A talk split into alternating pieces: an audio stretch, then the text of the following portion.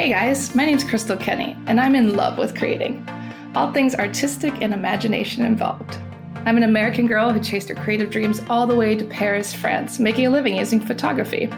This podcast takes you inside the stories of all the artsy folks I've met along the way and gives you that extra push to discover your creative gifts. The desire to create is deeply inside each and every one of us, and I give you the tools and inspiration to find a new way of living a more creative life. This is La Vie Creative, the podcast.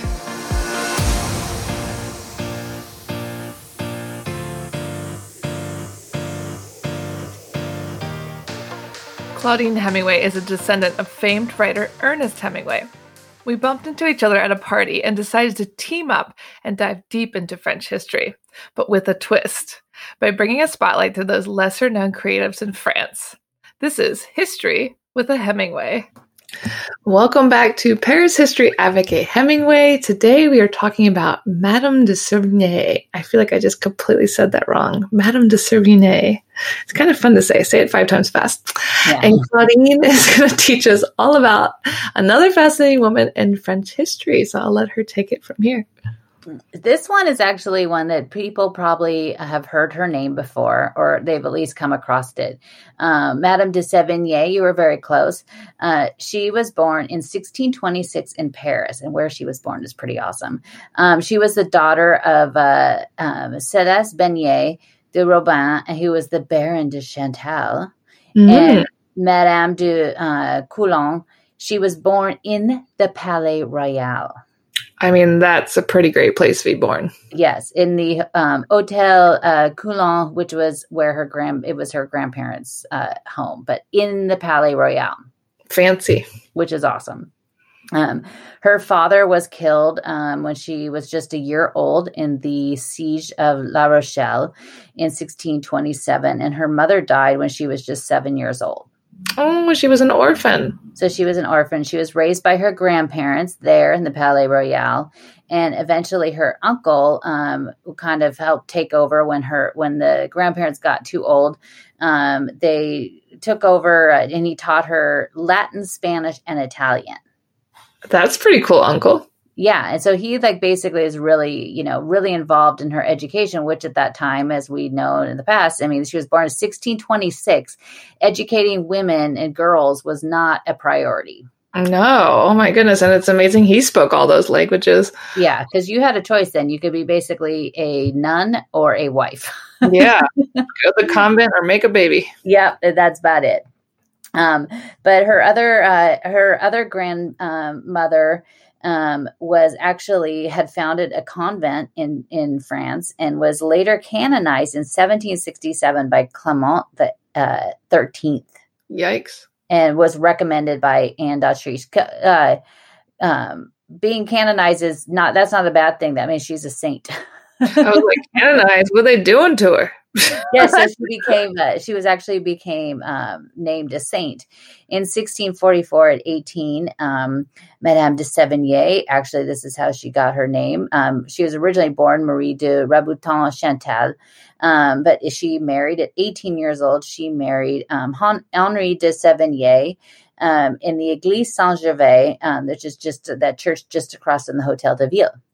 Ah, and then but beautiful church. It is very pretty church. Did you do that on your tours yet? Um, we haven't gone into that one yet. Need to do it. We're definitely it's on the list, um, but it's one another one of those churches. Not you won't find many people inside of. Um, but they had two kids. They had Francoise in 1646 and Charles in 1648, and then their relationship changed. She no longer wanted to sleep with him. And so he was quite the man about town. And he was sleeping with um, many women, including Ninon, who we did a podcast episode about. and Ninon, Ninon would also um, later call, count uh, her son as another lover, too. What? yeah. So she slept with the father and then later the son. Interesting. yeah, and if we remember the Ninon story, she basically had a that she had like a rule, like I think it was three months. The relationships never she would, would not sleep with any of them for more than three months, and the three month window they were like pushed out. Like that was the end of their relationship. Moving on to the son. Yeah, m- next one. Uh, but his philandering led to his death when a duel with Francois Armignaud, who was um, was uh, set because of over a woman. And Oh. this was a mis- another one of his mistresses, Madame de Gondron, and they he was killed in the duel. Well, that's sad. Yeah. So now at 25 years old, Madame de Sévigné was a widow. Um, but at that time, it was kind of actually a stroke of luck for her because at the time, you know, women, when they were married, there were so few things that they could do. But actually, widowed women actually had a little bit more. Um, Freedom. freedom to do things. Um, you know, even that's how the uh, uh, Madame uh, Clicquot, when her husband died, the only reason she was able to take over the company was because she was a widow. That is right. Yeah. So it was a good thing that her husband, who was sleeping around and not very nice, Yeah. And it was killed in a duel. no problem. and duels, like, I, I mean, for us, like, all I could ever imagine is like the duel scenes in old movies, you know, where they walk 10 paces and turn around and shoot. Yeah, I don't think they were using guns. They were, was it swords? How'd they kill each other? I don't know. Probably, yeah, it was probably swords or I don't know. Maybe they just wrestled. Finger, thumb wrestle. yeah, they were thumb wrestling. Um, but you know, it was a good, a good, kind of stroke of luck for her. Um, when she she had many suitors that wanted to be with her, but she n- decided to never remarry. She began to write letters, um, sending letters to her friends and family. Um, and at the time, you know, women couldn't even hold creative jobs; like they couldn't be published under their name. They couldn't do, you know, at that time, you know, barely they could be paint even artists and painters because you know it was just so you know they couldn't they couldn't learn you know they couldn't go to ateliers they couldn't do anything um, so a lot of women at that time even into the you know 1920s women had to publish under a man's name a lot of the time Even the 1920s. It's so amazing how far we've come in such a short time. yeah i mean that's a hundred that's only a hundred years ago Yeah, that you had you weren't even allowed to publish under your name as a woman. Like that's insane. yeah like zelda Yeah. Yeah. Yeah. So um, her daughter, um, Francoise, married in 1669 to the Comte de Grignan, um, which uh, he was older. He'd been married twice, and both of his wives died. Bad luck. And of course, you know, we would look at that. Did they die mysteriously? well, I don't know if it was lucky for him for the women to die. It sounds like a more winning for the man to die. yeah, yeah, I don't think so. Um, but uh, she, you know, her mother was incredibly sad because they ended up moving down to Provence to live in the Chateau de Grignan, which is was in his family.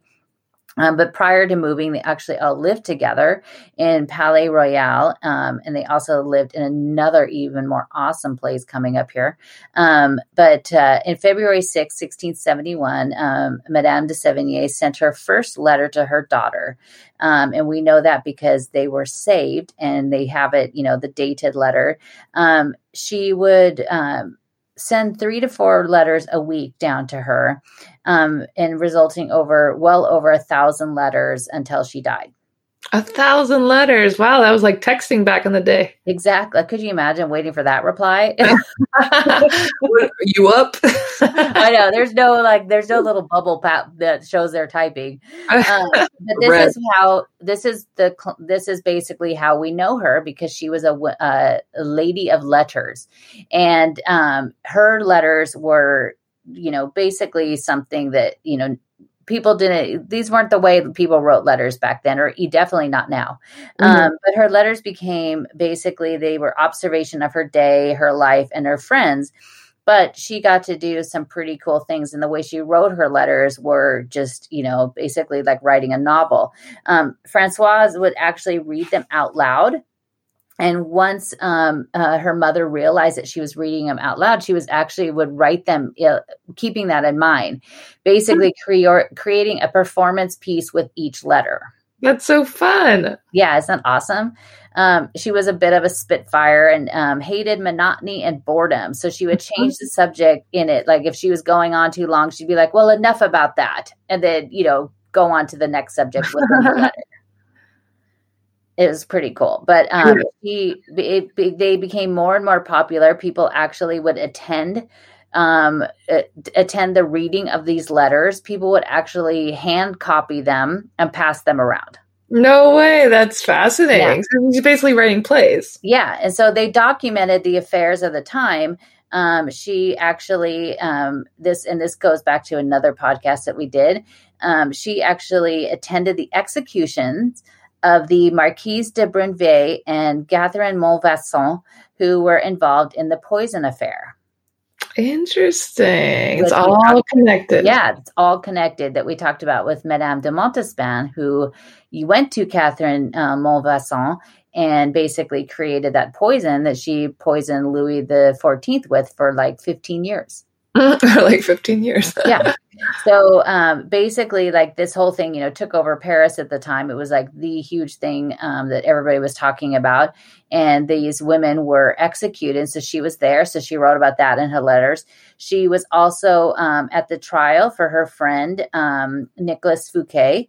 And Nicholas Fouquet, of course, is the gentleman behind Vaux-le-Vicomte the chateau who was a uh, he had was working under louis the 14th and he built this beautiful amazing um, chateau outside of paris and had a big party and invited louis the 14th and louis the 14th was so bothered with how you know amazing it was he figured Ni- nicholas had to have been stealing from him.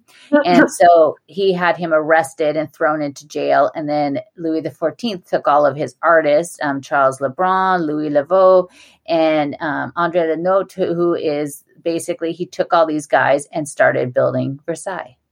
Could you imagine if you just built this amazing castle and then you get thrown in jail for the rest of your life? Yeah, you invite the boss over and oh, crap. Like that stinks. yeah, but so she was there. She was friends with him. And so she was there at his trial. It's probably the only thing that we have that has the details of what happened at that trial. Um, and then after he was in prison, because at that time too, it's like you're going to trial, like you're not going to win, you're not going to get mm. off. You're wow. the Louis the Fourteenth wants you, you know, in prison. Away. Yeah, it doesn't matter.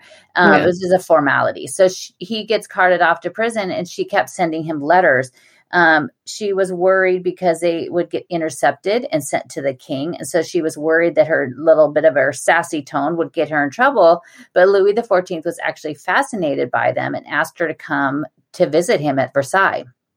Interesting. Yeah, so she would come, and this was you know before her daughter moved away, but she would go visit, um, Ver- go to Versailles, go to court, and and bring her daughter there. Um, she was often in attendance there, and she was um, heavily favored because they think that Louis probably had eyes on her daughter as well mm-hmm. of course.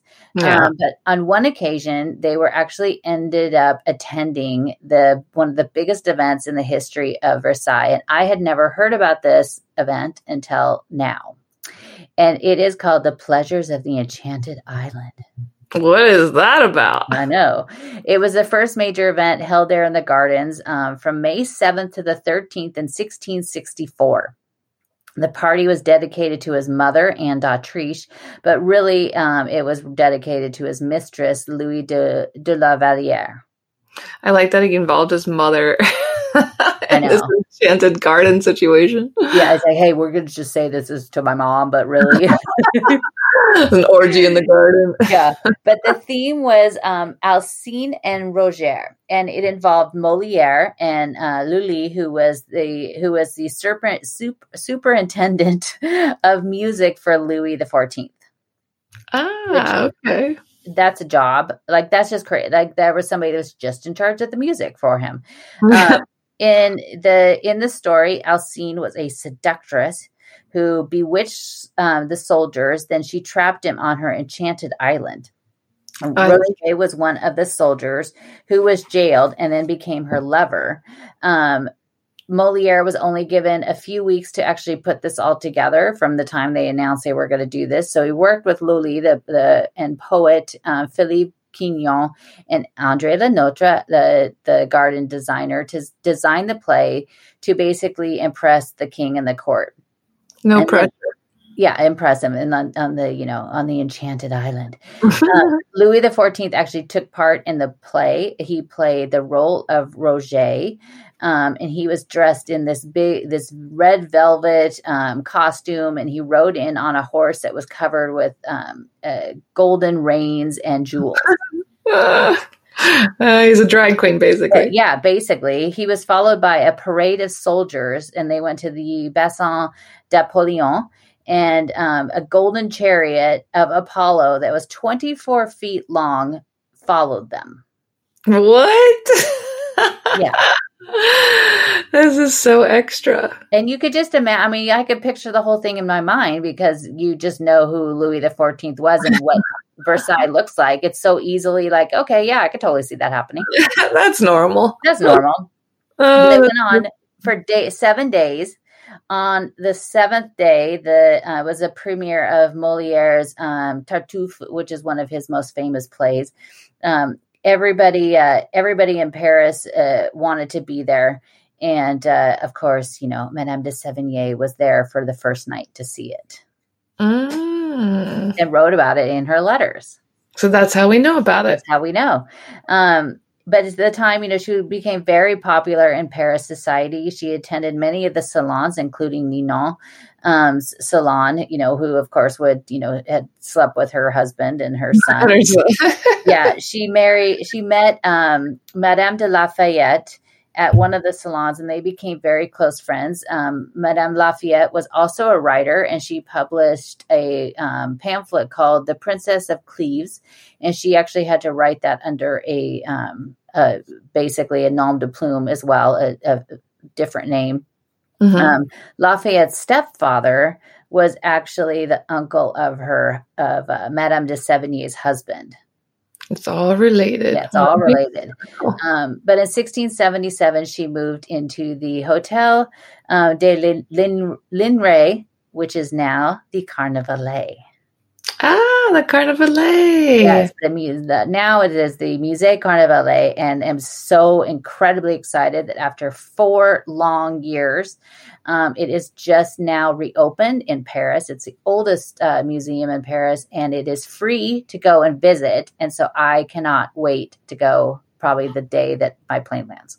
I didn't know it was the oldest in Paris. yeah, and so she actually lived there until her death. The street outside of it is named after her. I had no idea. It is a really cool museum. I didn't know it'd been closed so long. Yeah, it well, it was supposed to reopen last year, but then with COVID, it closed in 2016. I remember going and seeing it. Um, actually, I think it's just like a week or two before it closed.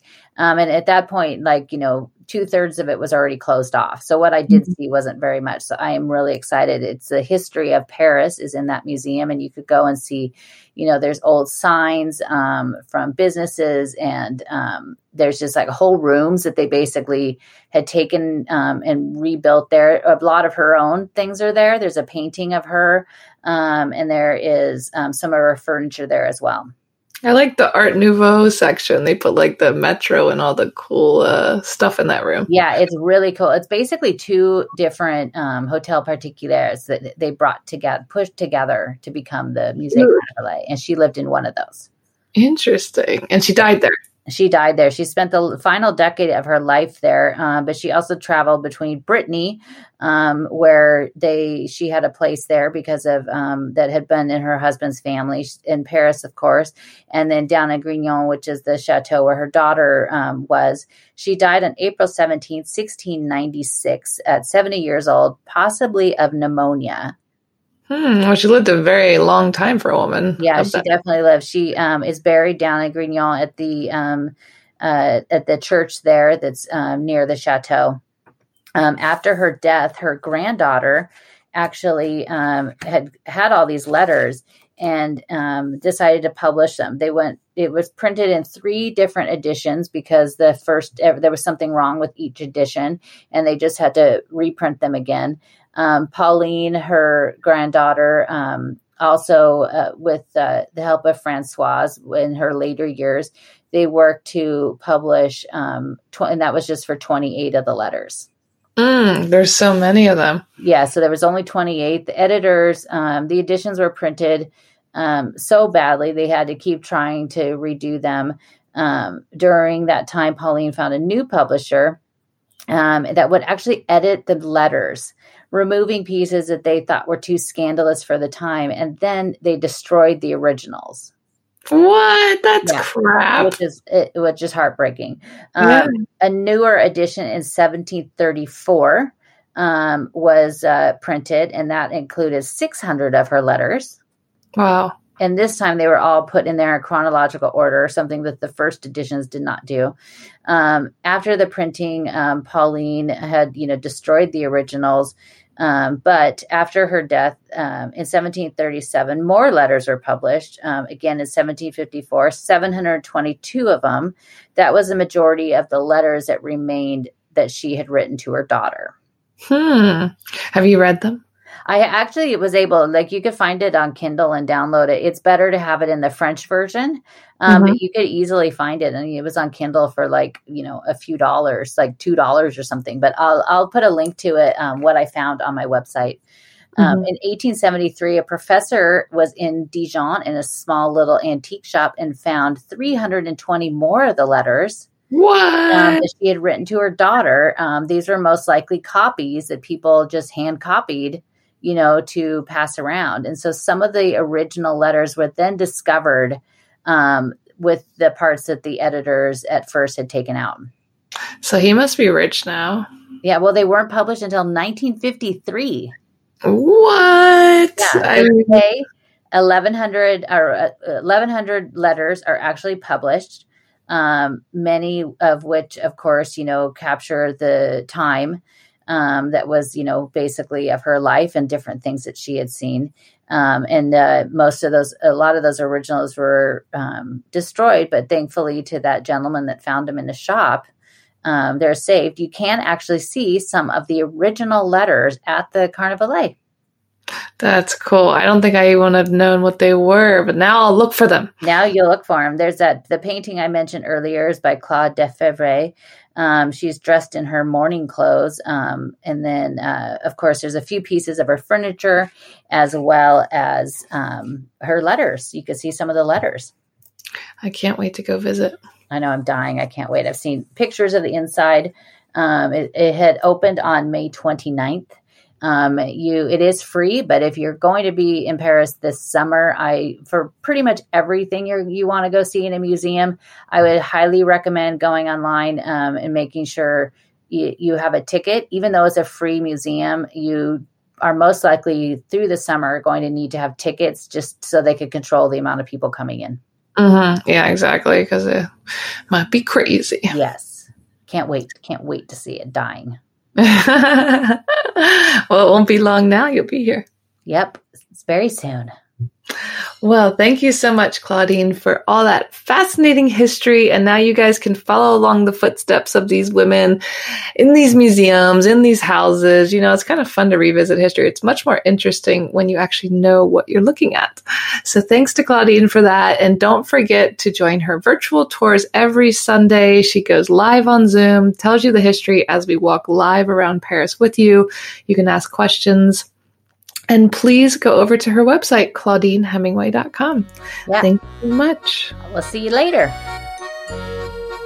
Thank you for listening to Paris History avec a Hemingway. If you want to find out some more, you could always find me on my Instagram page, Claudine Bleu Blanc Rouge, and that's B L E U, as in the French way to spell it. And each day I post a daily history lesson about a person or a place or something in Paris, or it's lots of fun facts. And then also at claudinehemingway.com, where you can also sign up for my newsletter there.